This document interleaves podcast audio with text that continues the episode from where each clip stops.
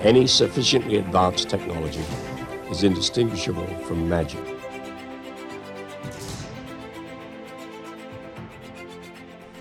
Welcome, everybody, to part one of this fascinating, in depth discussion between Michael Shermer and Brian Keating about Brian's recent cover article in Skeptic magazine, How It All Began Cosmic Inflation, the Multiverse, and the Nature of Scientific Proof you have the cover story here it is because I'm, I'm out of actual physical copies maybe you have a physical copy there of the latest issue yep. skeptic so um, there it is. yeah in the beginning cosmic inflation the multiverse and the nature of scientific proof so when i commissioned you to do this long uh, i don't know many months ago now last year actually um, you know this was before uh, I even knew that Stephen Meyer was writing this book, uh, The Return of the God Hypothesis, or that Michio Kaku was coming out with a book, uh, The God Equation. Note the similarities of the covers. So after you finish with your yeah. Galileo book, you, you need to write a God book uh, and, and have some cover like that. um, so, you know, the topics you cover in, in, the, in the cover story of Skeptic really have nothing to do with theism and God and religion. That wasn't the purpose of it. it uh, you know, I just wanted to know what's the latest on the biggest questions, where the universe came come came from, and you know, why does it appear to be fine tuned, and, and and you know, what's the the shape of the universe, and what is time, and you know, all those those great questions which to me those are scientific questions and, and you're a scientist. And uh, but you know it's you don't have to dig very deep to realize well they do have theistic implications because you you can't help but wonder well where did it all start? And therefore is there something like a sentient mind behind it all? Um, so let's start there. I mean uh, you just had uh, Stephen Meyer on your podcast and I listened to the whole thing. It was great conversation. And so I, I it, for an outsider like me I'm, I'm not a, I'm a social scientist not a physicist, so I don't really know. I kind of trust you guys, the experts, to tell me what's the latest debate and is there consensus on this theory or that theory, or, or is there no consensus, and so on. So when someone like you reads Stephen Meyer's book that makes a you know a really strong case for behind it all, behind the Big Bang, behind the fine tuning the co- co- cosmological constants and and and and, and all that. Uh, if he had such a convincing argument, you know, why don't you convert? that is to say, why don't you go, oh, yeah, he's right. I, I, I'm now a theist, and maybe I'm even a Christian because uh, not in his this book, but right. elsewhere yeah. they, they, they, they then go from the design universe and the designer to, you know, Jesus really died for your sins and the whole thing, and, and you become a Christian. So the fact that you and, and, and other professional scientists who would read his book or his previous books or other books by uh, Bill Dembski and others in the intelligent design movement have not converted or become theists. Why not? Uh, how do you know that? Uh, actually, uh, I'm late for my uh, my church. I oh. converted not only to be a to be a theist, but now I am uh, I converted from Judaism to Christianity. No, I, I didn't do that. And actually, I told him that because he Michael, that book is huge. You're holding up uh, Stephen Meyer's book, and when he I received it in my mailbox here at UCSD in December, mid December, or no, early December, and it said, Dr. Keating, I love I love your work. I love it if you would consider endorsing this book and oh, by the way, it'd be great to have it by next Thursday. I was like, okay, well, at least you gave me seven full days to read. You know, it's like 80 pages a day the way that Stephen writes. I said, absolutely, I can't do that. I'm happy to have a conversation about maybe doing it, but I need to have the following conversation with you, Stephen. I said, I have a problem with people like uh, those of uh, your fellow uh, folks that travel in ID and in so-called Christian apologetics, and that's that I'm Jewish. I'm a practicing Jew. I call myself a devout agnostic, and I'll, i can explain what that means. But uh, but the but the fact is, a lot of times I'll hear the following set of logical syllogisms that everything that began had a beginner, everything that began had a purpose, and therefore Jesus. So, in other words, the universe had a beginning. Uh, the universe must have had a beginner, namely a God and therefore that God had some purpose, and therefore the God is personal, and the God also formed in the form of the tripartite God Jesus Christ to not only exist in um, uh, for for the creation of the universe, but also for my own personal redemption. I said, I'm a Jew. I don't accept that. I accept that Jesus existed. I accept that he, we even know who his rabbi was in the Talmud. You know, there's no better source of documentation of ancient Judea and Samaria than the Talmud. We know who his rabbi was. We know who that guy's rabbi was, etc. There's no doubt that he existed. The question as to his faith claims and the actual theo, theodic, uh, theoistic, theistic implications of believing in such an entity. So I said, um, along the way, I'm going to tell you that I read this as a cosmologist, and I find uh, oftentimes with L- William Lane Craig in particular that uh, it's sort of uh, this this it, borders on uh, confirmation bias. It borders on manipulation of evidence to support a conclusion. And that conclusion always ignores the existence of alternative cosmologies, of which there are many. And in this uh, article for the cover issue of Skeptic Magazine this quarter, I want to flesh out the fact that it is by no means settled that there was a Big Bang. Now, listen, I said a Big Bang mm-hmm. because it seems to me that if there were multiple Big Bangs, that doesn't give more support for a creator. It might even give less support for a creator. And I wanted to bring to bear the full brunt of today's modern understanding of theoretical cosmology and potential alternative stories to the Genesis 1 1 narrative, which, by the way, Michael, you should know, that was resisted. I'm sitting in the office of a man by the name of Geoffrey Burbidge, uh, who passed away 10 years ago, 11 years ago. Jeffrey worked with Fred Hoyle, and they were mm-hmm. long term uh, proponents of the steady state model until his death. In fact, their number one uh, protege, one of Hoyle's foremost graduate students, his name is Jayant Narlikar, and he uh, lives today, thankfully. He's in Pune, in Pune, India. And I interviewed him for my podcast, Into the Impossible. And he still believes in the steady state, and he still believes the reasons that the Big Bang are believed in, if you can believe it, somewhat owes to the fact that it comports with Genesis 1 1. So listen very carefully what I'm saying.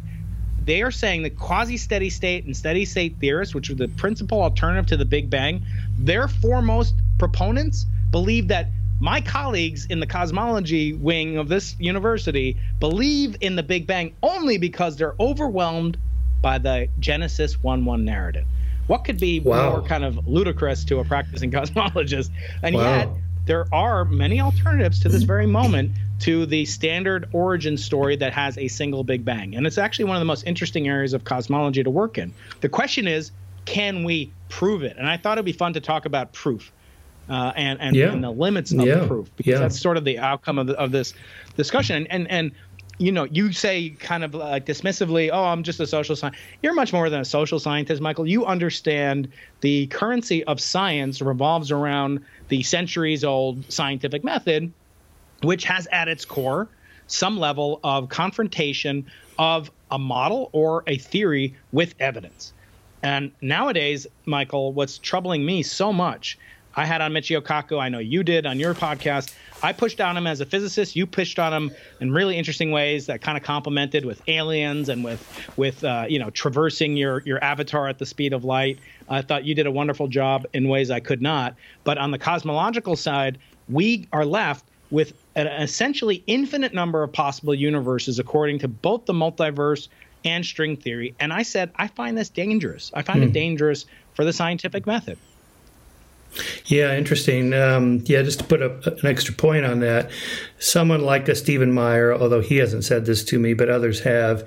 Well, Shermer, if you understood the, the, the quantum physics, or if you knew the equations, or if you, you understood inflationary cosmology, which you don't, you'd see that you know I'm right about this particular argument. Well, you could say that about me, and you could even say, well, and you're a public atheist, so of course you're not going to accept these arguments for theism. Yeah, well, you can't say that about you, Brian Keating, because you, you're not a rabid militant atheist, and and you are a cosmologist, and you certainly can't say this about, say, someone like um, uh, the, the, head of the, uh, the Human Genome Project and um, uh, and National Institutes of Health. Um, what's his name? His name just escapes me right now. Uh, no, no, no, not Francis Crick. Crick. Not Francis Crick. Um, oh. Um, uh, any, anyway, he'll come to me. Um, you know, he's an evangelical Christian, and he, and he headed the, the Human Genome Project, right? So he understands genetics and and uh, and, and, complexity of life, or uh, and, so on. There are theists and atheist cosmologists. So Uh, in other words, I kind of lean on this consensus theory of how science works. That you know, we're scientists who have Francis been Collins. Francis Collins, Francis yeah, Collins. that's right. Not, yeah, Francis Collins. Thank you. yeah, it's, it's hell getting old.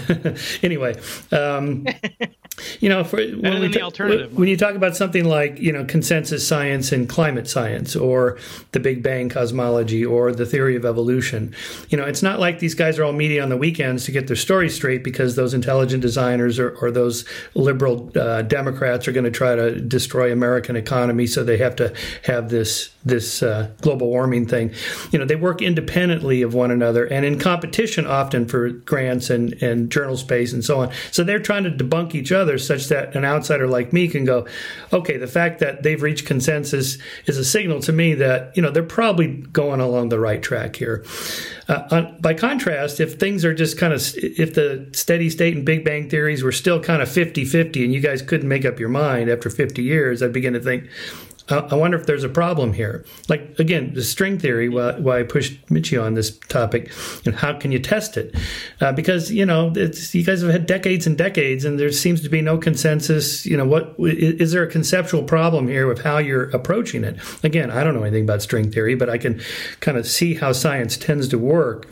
So that's why I wanted to ask you that. You know, that kind of that big question. If someone like Stephen Myers has such a convincing argument, why aren't scientists going, okay? Then he's right. We have to follow this track. Maybe you don't have to become a Christian. But you could you could become a theist, yeah, something I mean, like that. To, to, give him his fair shake, you know, I, I personally don't believe many of the people who profess to believe in theistic explanations truly believe in theism, uh, based on behavior of, of, of you know people that I, that I witness. And not to say that I'm literally holier than thou in any case, but I think you know there's there's such an extreme, you know, almost like unconscionable burden. Like I, I once thought like how could a vegan brush their teeth? You know, like you're killing all these microbes, and uh, you know, it's like I think you know uh, ridiculous ad absurdum uh, certainly mm. would apply, but I think you know in Stephen's case, he you know, I think he is obviously very convinced, but he also has the intellectual honesty, at least, to admit that he can't prove it. Mm-hmm. And I push back in several different directions. So one is the the lack of uni- unanimity, I would say,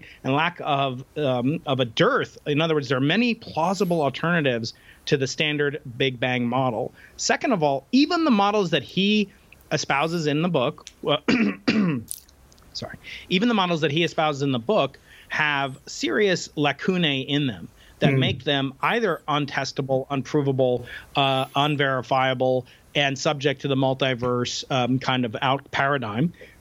Uh, but they're they're tentative in a way that they cannot even be expected to have falsifiable evidence against them. Hmm. Now, I thought it'd be interesting for us to talk about Karl Popper for mm-hmm. a second. Yeah, uh, you're not in the, you're not a physicist, but you know Karl Popper has enormous influence on science even though you know, and Stephen actually, you know, brought this out because I, I did push back at one point and we did talk about Popperism, and I knew this, but you know, by by the by the demarcation, you know, uh, uh, uh, assay, by the by the statement that you can judge if a theory is scientific via the ability for it to be falsified. That that is the sine qua non is no longer held by even philosophers of science, mm-hmm. let alone should be held by scientists. I claim that's because that it is held sacrosanct, Michael, I claim that's because physicists.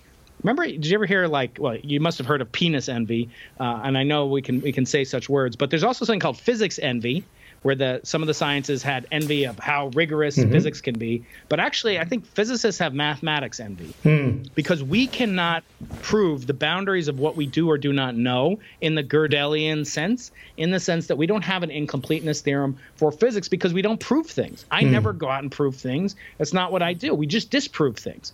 So, um, so physicists, in lieu of that, have resorted to Popper, mm. of saying, and they kind of have this, even though Popper himself said it's sometimes very useful for a theory to remain untestable, maybe for some time, because it allows uh, a hardening, kind of an annealing of the true theory to come out.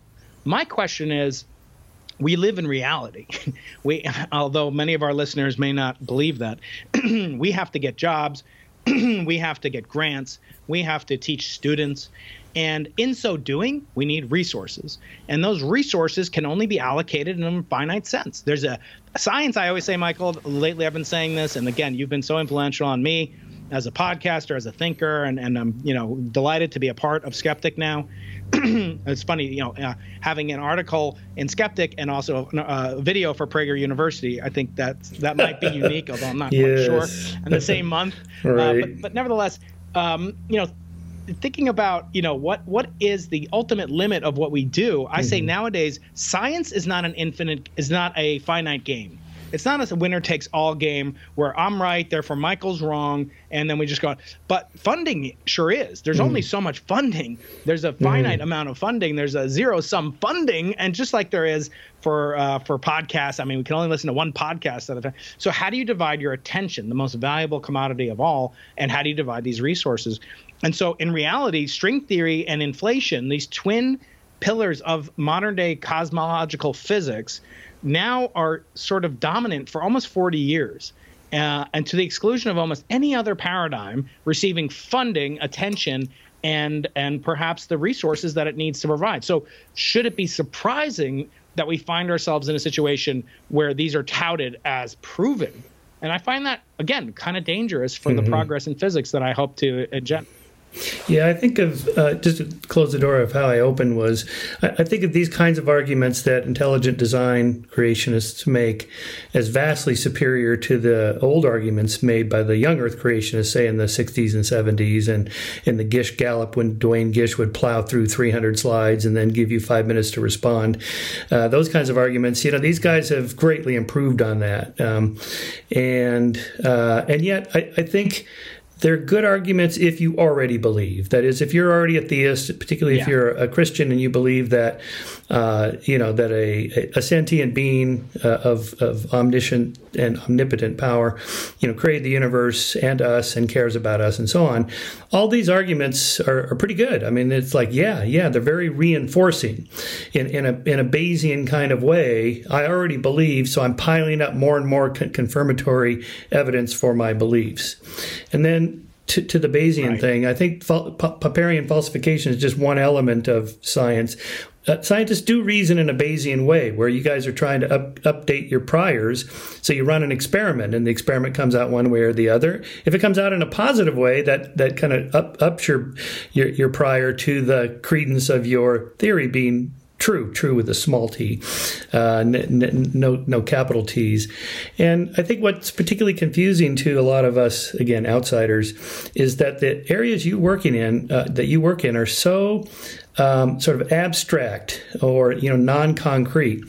Um, so I'm going to read something to you here from Steven Pinker uh, that he wrote me in a in a in a little group email after I had Michio Kaku on the podcast. A couple of my cycling friends who listen to the podcast emailed me commenting on what I just said. This stuff is also abstract, you know, Higgs boson and the inflationary this and the flatness of the universe or what what you know. And so uh, and, and, so Steve made th- this observation, which you know he's just so so good at this sort of thing. Um, he says, It seems to me uh, that any ultimate theory in fundamental physics is going to be hard to test because at some point we're bound to ask questions that just happen to be inconvenient or impossible for mortal humans to study for practical reasons. For example, you can't build a particle accelerator the size of the solar system. But the universe wasn't created for the benefit of scientists, and it may be our bad luck that we don't have the means to build labs to test every theory. That's when elegance, parsimony, consistency, scope, etc., are the only criteria we can apply. And, and then he makes a comment because we, we also discussed the nature of consciousness. It also seems inevitable that at any level of depth, the theory is going to look pretty abstract almost vindicating a kind of idealism where the only reality is the math. Here, uh, sorry, I'm still continuing with the abstract physics. One wouldn't expect a theory to add a note at the end of its equation. Oh, and there are itty bitty little tiny bits of hard stuff out there corresponding to the seventh term of equation 39. and then he says, as a cognitive scientist, I'm always mystified by claims that consciousness can only be explained by some highly abstract or counterintuitive or abstruse theory in physics. That would be called for if ESP existed, but as Michael has documented for decades, it doesn't. 100% of consciousness depends mm. on photons striking rods and cones, vibrating sound pushing against eardrums, neurons transmitting chemicals across synapses in computational networks, etc. If consciousness is sourced directly from fields, here he's referring to like quantum fields, based on one theory. Why do we have to turn on the lights and open our eyes to see? Such a great comment. So here I'm wondering, you know, are we at a point, you guys, you physicists, theoretical physicists, and cosmologists, where, where you're just kind of bumping up against the wall of all we have now is math because we, we can't really test these super abstract theories? Well, there I've got good news and good news because actually we can test the uh, alternatives to say inflation, which produce, produces this, you know, resplendent, extravagant multiverse in the cosmological. So I should say, let me take a step back. There's two different types of multiverses at minimum that physicists talk about, um, and one of the which is uh, is one in a cosmological sense that just as we have multiple planets, we have multiple stars and galaxies, etc. There are multiple universes. So that's just the evolution of the cosmological principle, the Copernican principle. So the, that's something that almost seems um, it almost seems natural that there should be other universes. And of course, there's nothing even in the bounds of ordinary cosmology that precludes there being a universe right next door, as as some you know one quipped once. You know, there's a heck of a universe right next door. Let's go. Uh, but there could be a universe that's literally you know one light day away from our observable universe's boundary, the the light cone from which we can receive information during the next day, and we'll find out about it splashed across the front page of the New York Times tomorrow, the the the, the uh, Santa Barbara News Press or the Union Tribune. Um, there's another type of multiverse, which is uh, that there are universes separated in space and or in time, and they're separated in many different ways by uh, by not only their differing uh, physical phenomena that take place. In other words, there could be so many that you know I host a, a, podcast called the the Brian Keating Show, and you host one called the Into the Impossible podcast. On the other hand, uh, there could be universes where there's six dimensions of space and one of time.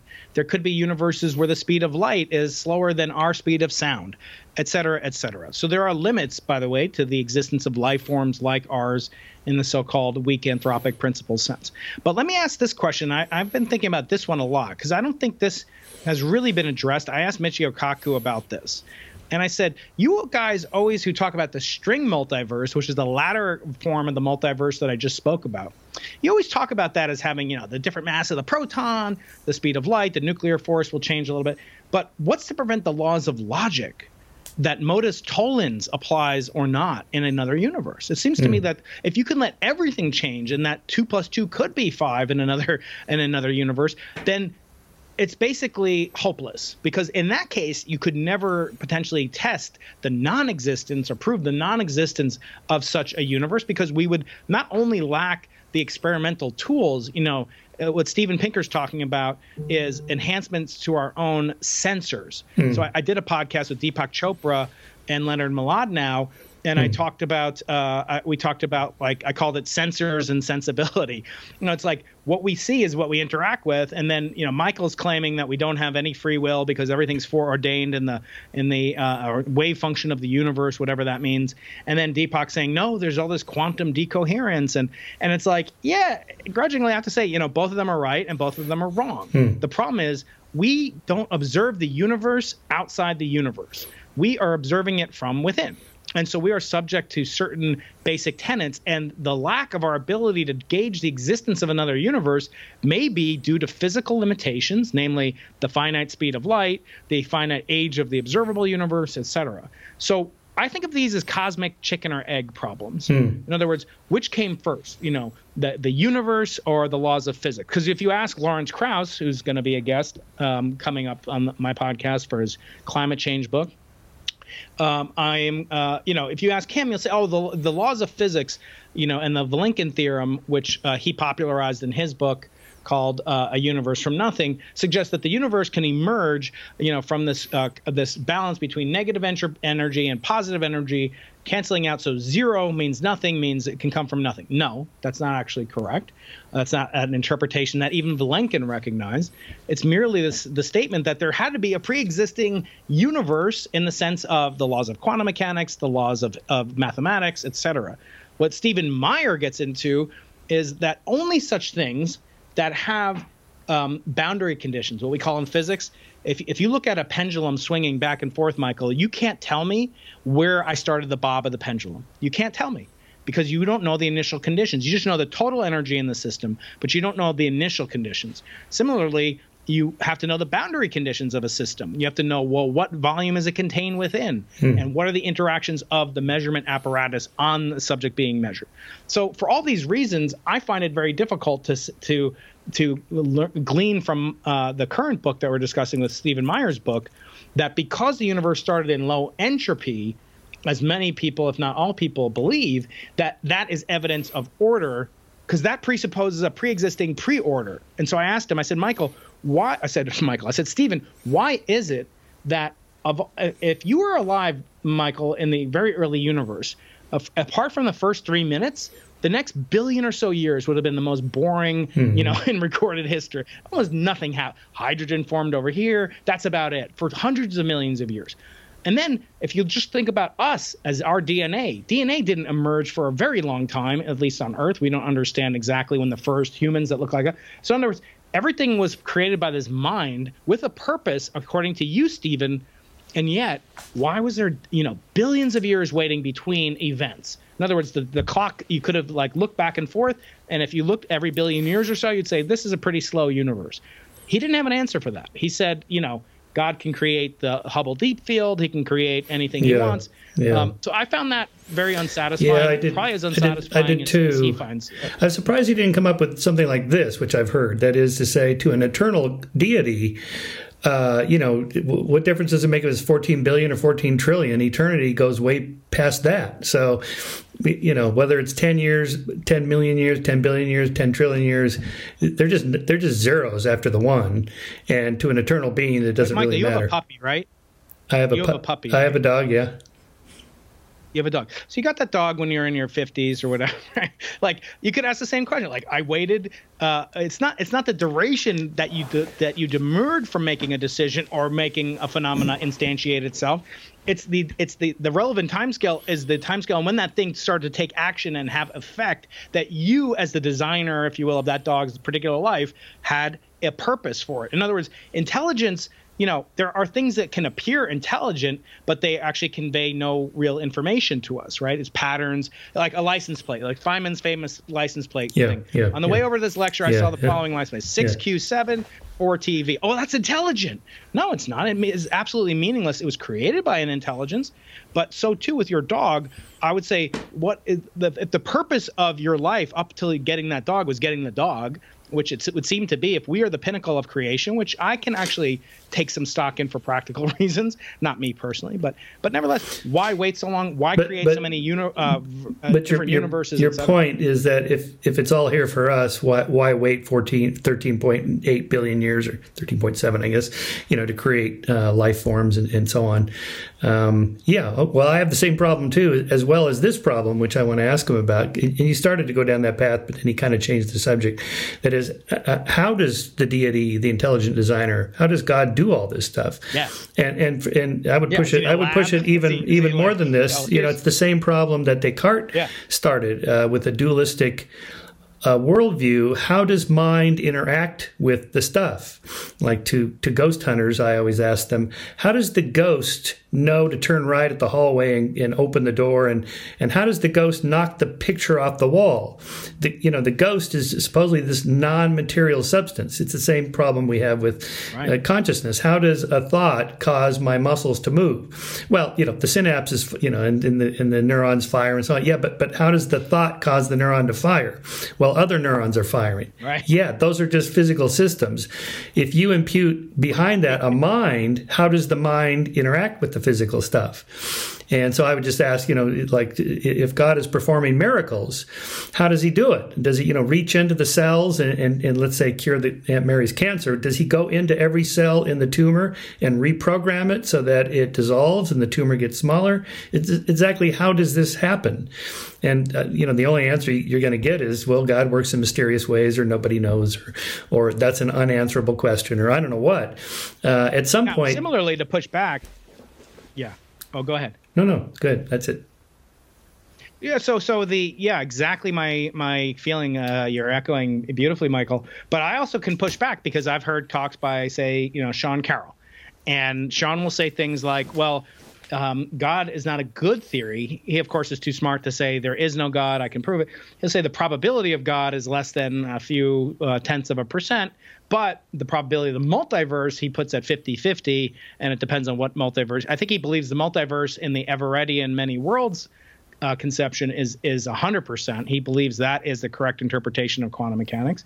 But nevertheless, just thinking cosmological multiverse, and I'll say to him, well, what is the evidence for that? Well, he says, well, God could and should produce the simplest, most parsimonious universe first, and that um, and that would be an empty universe. In mm. other words, the fact that our universe has mm. stuff in it, stuff mm. that hmm. can think of things, is now evidence that God is at least not parsimonious. And I say to him, well, and he says, yeah, just look at the Hubble Deep Field. And I said to him, I said, well, Sean, you know, he's like, look at all those galaxies. You know, even if there is life there, we can never interact with it, and therefore it's it's pointless to our existence on Earth. So we cannot be you know, most people think that Galileo showed we were not the center of the solar system. He didn't do that. He just showed that there are other rightful places that could claim to be the center of the universe and that was enough to at least disprove the thought that we were the center of the universe right mm-hmm. so it's so he said well those galaxies over there have no purpose to us and if we are the pinnacle of creation uh, it can't be so that those other things uh, exist for any purpose that matters to us because they don't do anything for us and I said, well, Sean, the same thing could have been said about uranium in the year 18, you know, mm. 42. Mm. They didn't know about uranium and they didn't know about quantum mechanics and all these. For- and by the way, two weeks ago, I had on my podcast uh, someone discussing the a new potential fifth force of nature mm. discovered at the Large Hadron Collider. That's a force we didn't know about until 2021, if it holds up, which it may or may not. Uh, but the point is that we can uh, we don't know, yet know the purpose for many things that scientists discover. And again, I'm pushing back as the theist. Mm-hmm and I said to I said to you know to Sean, I have uh, my upstairs um, uh, professor colleague. She studies that galaxy over there in the Hubble Deep Field, and his response was, "Oh, come on." You can't be serious. Like I was like, that's a purpose. Like I've just provided you one particular person in the universe for whom that serves a purpose, and you're saying that's not that doesn't qualify as well. So too does the evidence for the pre-existing Hilbert space that contains an empty universe in quantum mechanics that Sean uh, believes in. That is is uh, enough to refute the existence of a designer who had a purpose for us specifically. Mm-hmm. So I found I find you know I, I like to give people grief on both sides, Michael. I don't know is there is there a name for my condition? I like to like push back on both the theists and the atheists. Well, I think that makes me an agnostic. Well, you're. I'm not sure. You, yeah. What What is a uh, what do you call it? Militant agnostic? I don't know, and you don't either, or something like that. Is that what you are? how do you define your How do you define well, agnosticism? Yeah. So I define agnosticism again, similar. You once told me you don't call yourself an atheist usually because that means you're defining it by what you're not. So I shouldn't define myself by what I'm not. But I will say that I know what like Michio Kaku is not. I know what uh, the late great friend of mine, Freeman Dyson, was not. In other words, they would not go to the same church that Richard Dawkins does not go to. And so there was no functional way for an mm-hmm. intelligent alien, if such exists, to look at Michio Kaku and distinguish him functionally from uh, from our friend Richard Dawkins right? So there's no way to tell in practice which one is which. And so we know that we are the sum of a lot of uh, what impacts us our behavior. I think uh, you're a behaviorist to some level. I certainly am. And I believe that, you know, behavior is a manifestation of what our worldview is. And so Michio doesn't go to church and, and, uh, and he may say that he's agnostic, but I kind of feel, I wonder, I hope it's not true, um, that he is like Stephen Hawking. You know, Stephen Hawking put things like the mind of God at the end of his brief history yeah. of time, and so does Michio Kaku. And I think sometimes that's to not turn off theists. And and I, I hope that's not the case for for Michio. At least I know it was for Hawking, but um, I'm actually having you'll like this guy. I'll, I'll, I'll, send him over your way if you're interested. Charles Seife at NYU, hmm. who wrote uh, Zero, The Birth mm-hmm. of a mm-hmm. Dangerous. Hmm. He just wrote a book called Hawking Hawking, and it's about the business of Stephen Hawking mm. and how he was a Hawking, showman. Hawking. It's a That's critical. Clever. That's clever. It's the first critical biography of Stephen Hawking, as opposed to all the hagiography that exists around him. And one of the pieces of hagiography was that he was, you know, he was a kind man and he didn't care if people believed in God. He was pretty militant in all of his books that God did not exist and he could prove it. And his way to prove it, uh, Michael, was one, inflation, to invalidate the need for God to establish the mm. universe, mm-hmm. and two, string theory, or what's called M theory, which is what Michio describes, and that was to instantiate the laws of physics. And neither one of which is held as proven or ever could be thanks to even the discussions, according even to their proponents, such as Alan Guth and uh, Michio Kaku. Here is what uh, Leonard Mlodinow writes in his memoir of Stephen Hawking. Yep. Uh, so here he is, um, Leonard is quoting Stephen, uh, who typed this out to him. A law is not a law if you allow God to intervene, he said. That leaves two possible roles for God. One is to choose the initial condition of the universe. We got rid of that with the no boundary proposal. I wrote about that in A Brief History of Time. The other possible role is for God to be responsible for choosing the laws and making a universe based on those laws. It shall arise in the last chapter of our book that it is not necessary to invoke God for this either. He's referring to uh, the grand design that they wrote together. He Hawking continues, I want to make my position clear without being violently anti religion like Richard Dawkins, he continued. I have just been sent the, his book, The God Delusion. If you want to see it, get Judith. I agree with most of it, but I don't think it is necessary to be so aggressive. And then at the end of the memoir, in the closing pages here, Leonard recalls the day that that book came out, The Grand Design. And Stephen's um, secretary or assistant, whoever, calls Leonard and says, Have you seen the time? She asked. The New York Times, I said. Yes, I'd read it. Not the New York Times, the London Times. Haven't you seen it? And Leonard says, Judith, who here reads the London Times? Well, Google it and look at the headline. It says, quote, Hawking, God did not create the universe. It's creating a furor. Then Leonard continues, That's wrong, I said. We said God isn't necessary for creating the universe, not that physics proves he didn't. Well, the press is all over it, and Stephen can't handle it all. We need your help. You need to do some interviews. so, you know, he's basically saying, you know, you don't put Hawking in the same category with, with Richard Dawkins in terms of how militant well, but, he is but I mean, he was, he, you know, in this book by Charles Seife, Professor Seife, really makes the case that he cultivated that image, but he was much more kind of calculating behind the scenes. Those two mm. things that he talks about, a brief history of time and a grand design, those are accepted 100% by the public and almost 0% by practicing physicists. Really? So it's a total sales job that uh, absolutely. Well, inflation is not is not essentially it's not provable in the sense that you could only, you know, you can't you can't falsify it, as we said earlier. You could not show evidence that's inconsistent with inflation if inflation um, could have existed. So, for example, let's say that there's um, evidence A. Evidence A will occur for inflation enough to uh, provide supporting evidence for it. And if evidence A occurs, that means you can reasonably infer in a Bayesian sense that inflation took place. Well, there's a couple things that could happen. One, inflation didn't happen, in which case you won't see evidence A. Uh, but also, it could be that uh, that inflation did take place, but it did so in a way as to provide noisy enough data that you can never detect it with confidence level greater than one. So in that hmm. case, you'd be in this no man's land, and it becomes a matter of taste. That's that applies to the inflationary hmm. component that was he brought out, and actually he didn't play a huge role in inflation. Uh, and this book makes out a big point that Hawking would write papers with people. And in this case, he wrote a paper with my colleague at UC Santa Barbara named James Hartle, the No Boundary Proposal.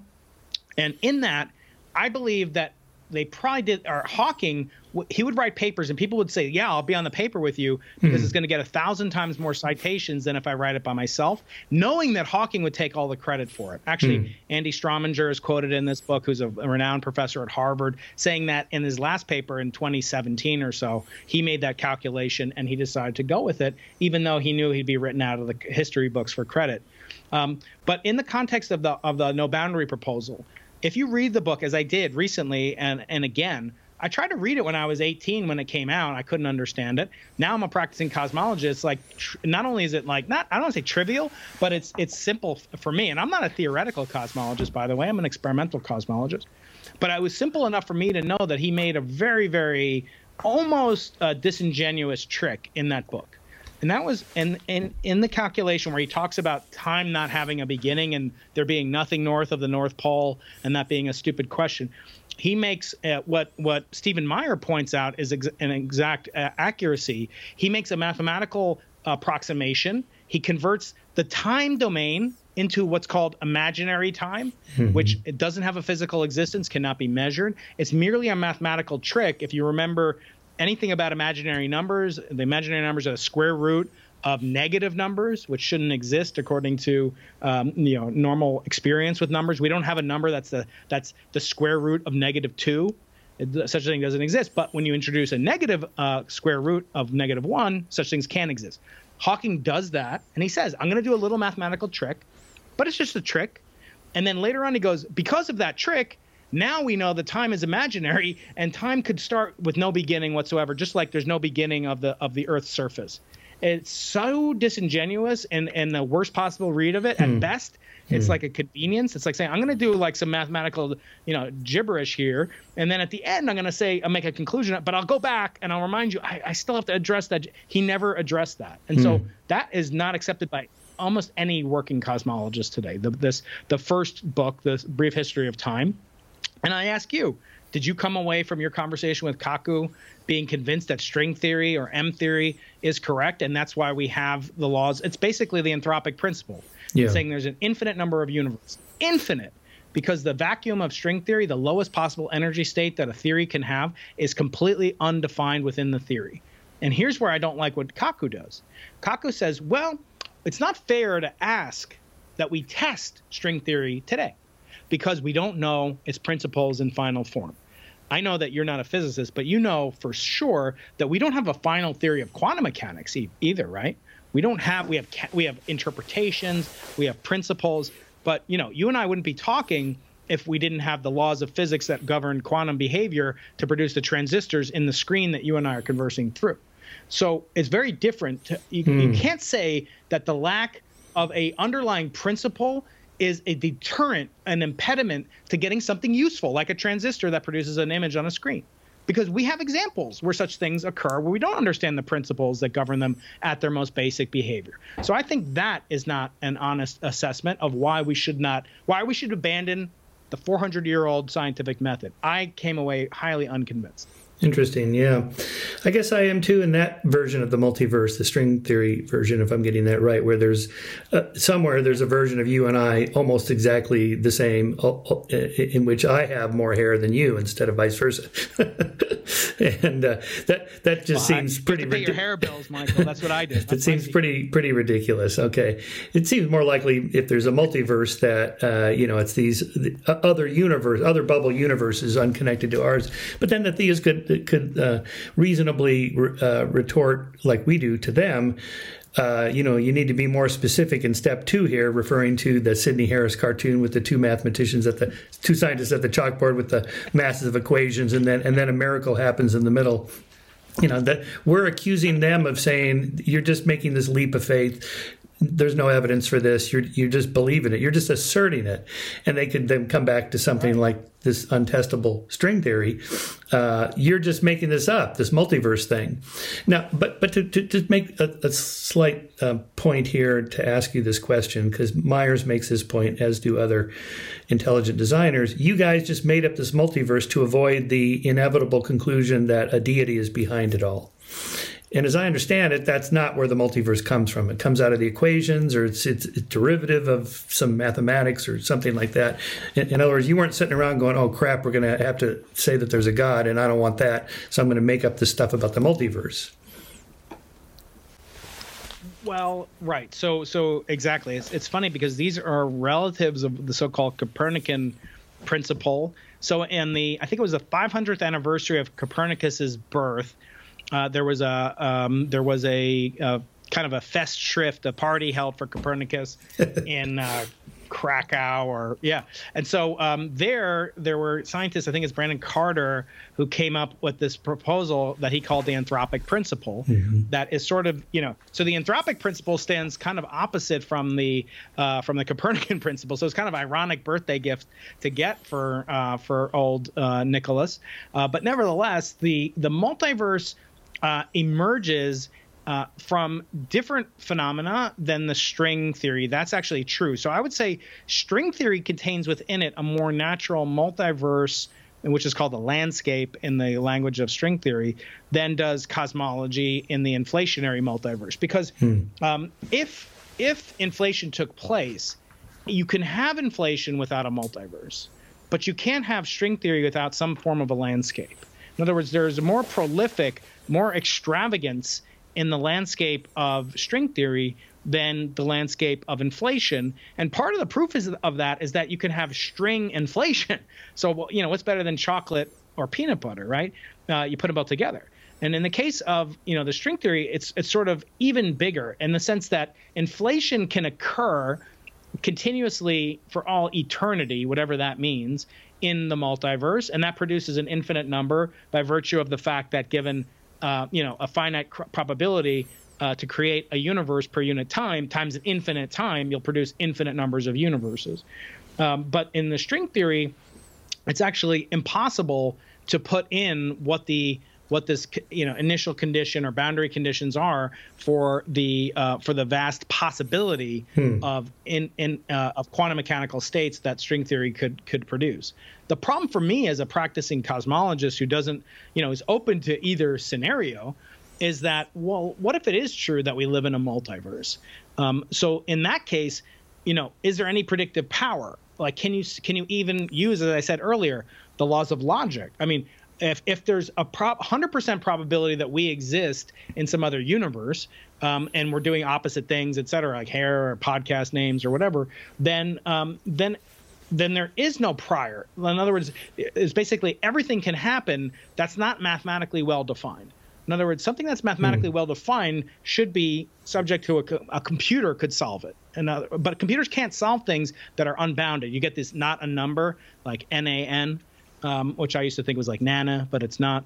It's uh, it, it, means not a number, and so you computers can't handle it, and so either the hmm. universe is not computable, in that we can't encapsulate the full complexity of the universe on a computer, or uh, the problem is ill-defined in that you have a, a, measure, a mathematical term of a density of probability that has no is ill-defined. In other words, it, ha- it doesn't operate in the normal laws of probability, and for that reason, I think it is true that it could be construed as almost hopeless. Like if I tell you, Michael, you're the chief of the NSF, and I said this to Kaku the other day. I said, you know, you've got um, you've got string theory on one hand, and you've got um, you, have got uh, you know effective quantum uh, quantum field theory on another. You've got string theory and some alternative to it called effective field theory, or Eric Weinstein has a geometric unity, et cetera, et cetera. You can only fund one.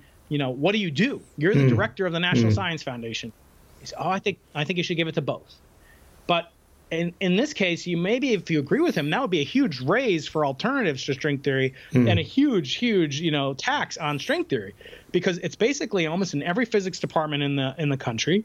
There's someone who understands and and, and works on string theory, hmm. and there's people that you know that believe in string cosmology and so this is where it gets very dangerous. And I think, you know, people like Lee Smolin and others have written on this extensively that physics has stagnated in a lot of hmm. ways, fundamental physics, not not other fields yeah. of it, yeah. particle physics has stagnated. We haven't come up with a unified theory of, you know, so-called gravity uh, unified with other theories. Although, by the way, Michael, you know, people are really um, obsessed with the theory of everything, right? The TOE, But there's actually another theory that we also don't know, uh, and that's called the grand unified theory. Hmm. And my my point, and that's where the laws of the nuclear force, the electromagnetic force, and the weak nuclear force combine together uh, into one force, the same way that electricity and magnetism unify into one force.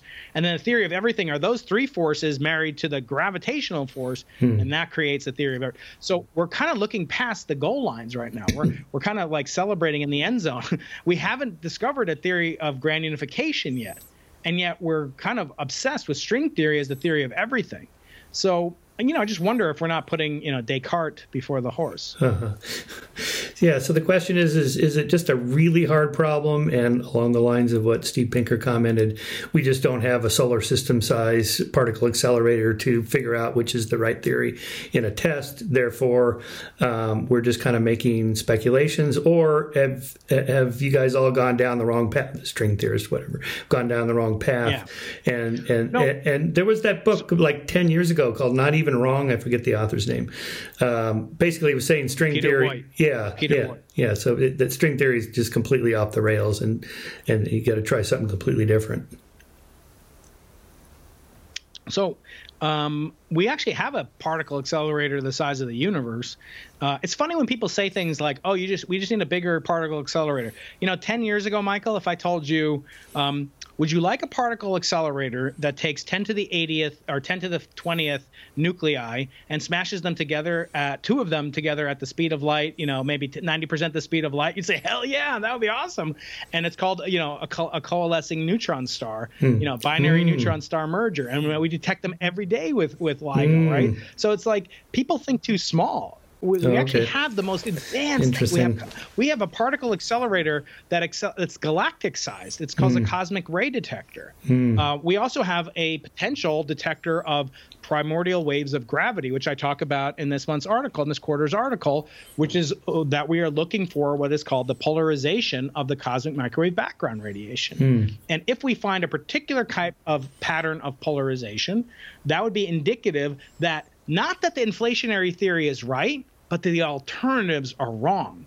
So it's actually a lot more hopeful than Pinker would lead us to believe, in that we can actually make crisp falsification type tests, but not of the dominant paradigm. Hmm. So that's the interesting thing. There's no way to test the dominant paradigm as far as we could tell, and even by their own admission, even by the uh, the Alan Guths and the and Andre Lindes, uh, we cannot test uh, the theory because any any time and as um, there's one of the founders of string theory along, or one of the um, greatest contributors of string theory, um, who worked with Ed Witten on the so-called Seiberg-Witten equations. His name was uh, is Nathan Seiberg. He's at the Institute for Advanced Study. And he says, most string theorists are very arrogant, he said with a smile. Hmm. If there is something beyond string theory, we will call it string theory. So it's, but the alternatives are not, that's not the case. We falsified the steady state. Mm-hmm. We can falsify the bouncing, you know, kind of re- revisitations, reincarnations of steady state. And, uh, but we can't prove or even falsify the inflationary or string theory landscape proposals. So, you know, I ask you, well, putting on your good Bayesian hat, if I tell you that all these other things are falsified, you know, what what prior do you ascribe to the dominant par- paradigm? That's one question. The other one is if they're getting all the money, like would you expect an alternative cosmology like Paul Steinhardt and Neil Turok uh, uh, discuss? Or would you expect, or Roger Penrose, even winner of this year's Nobel Prize in Physics, would you expect that they would have as much attention as the dominant paradigm, even though the other paradigm is not is not testable in a falsification sense. In mm-hmm. other words, mm-hmm. if you were just an intelligent funding director, you might say, "Well, I'm going to put some money in the thing I can at least prove wrong. Mm-hmm. Uh, not all of my eggs in one, or all of my dollars in one basket to be proven possibly right or confirmed." Interesting. So you're you're saying perhaps string theory as the dominant theory uh, is has gone down the wrong path, and that we should shift some funding over to these other areas it's not clear that every incremental dollar uh, that you put into string theory would have as much impact as exploring alternatives or you know thinking of tests that could potentially prove it. It's not clear that it's hurting for funding. Put mm, it hmm. that way. Yeah, and it's certainly not hurting for publicity, right? I mean, it's certainly not yes, hurting for popularity yes. and um, publicity. well, this is Michio's book. Is it, it hangs on string theory. Well, we'll see. Any sufficiently advanced technology is indistinguishable from magic. Thanks for listening to Into the Impossible with Professor Brian Keating. Please support the show by rating, commenting, sharing, and leaving reviews. We appreciate hearing from you, and it really helps keep our universe expanding. Watch our YouTube channel at Dr. Brian Keating. That's Dr. Brian Keating. And join our premieres Tuesdays at 8 a.m. Pacific Time. Follow Brian on Twitter and Medium and support us on Patreon at Dr. Brian Keating. For exclusive content, visit Brian Keating's website and sign up for his informative newsletter at briankeating.com. Into the Impossible is produced with the Arthur C. Clarke Center for Human Imagination in the Division of Physical Sciences at the University of California, San Diego. Produced by Stuart Volko and Brian Keating. Listen for part two of this conversation between Michael Shermer and Brian Keating.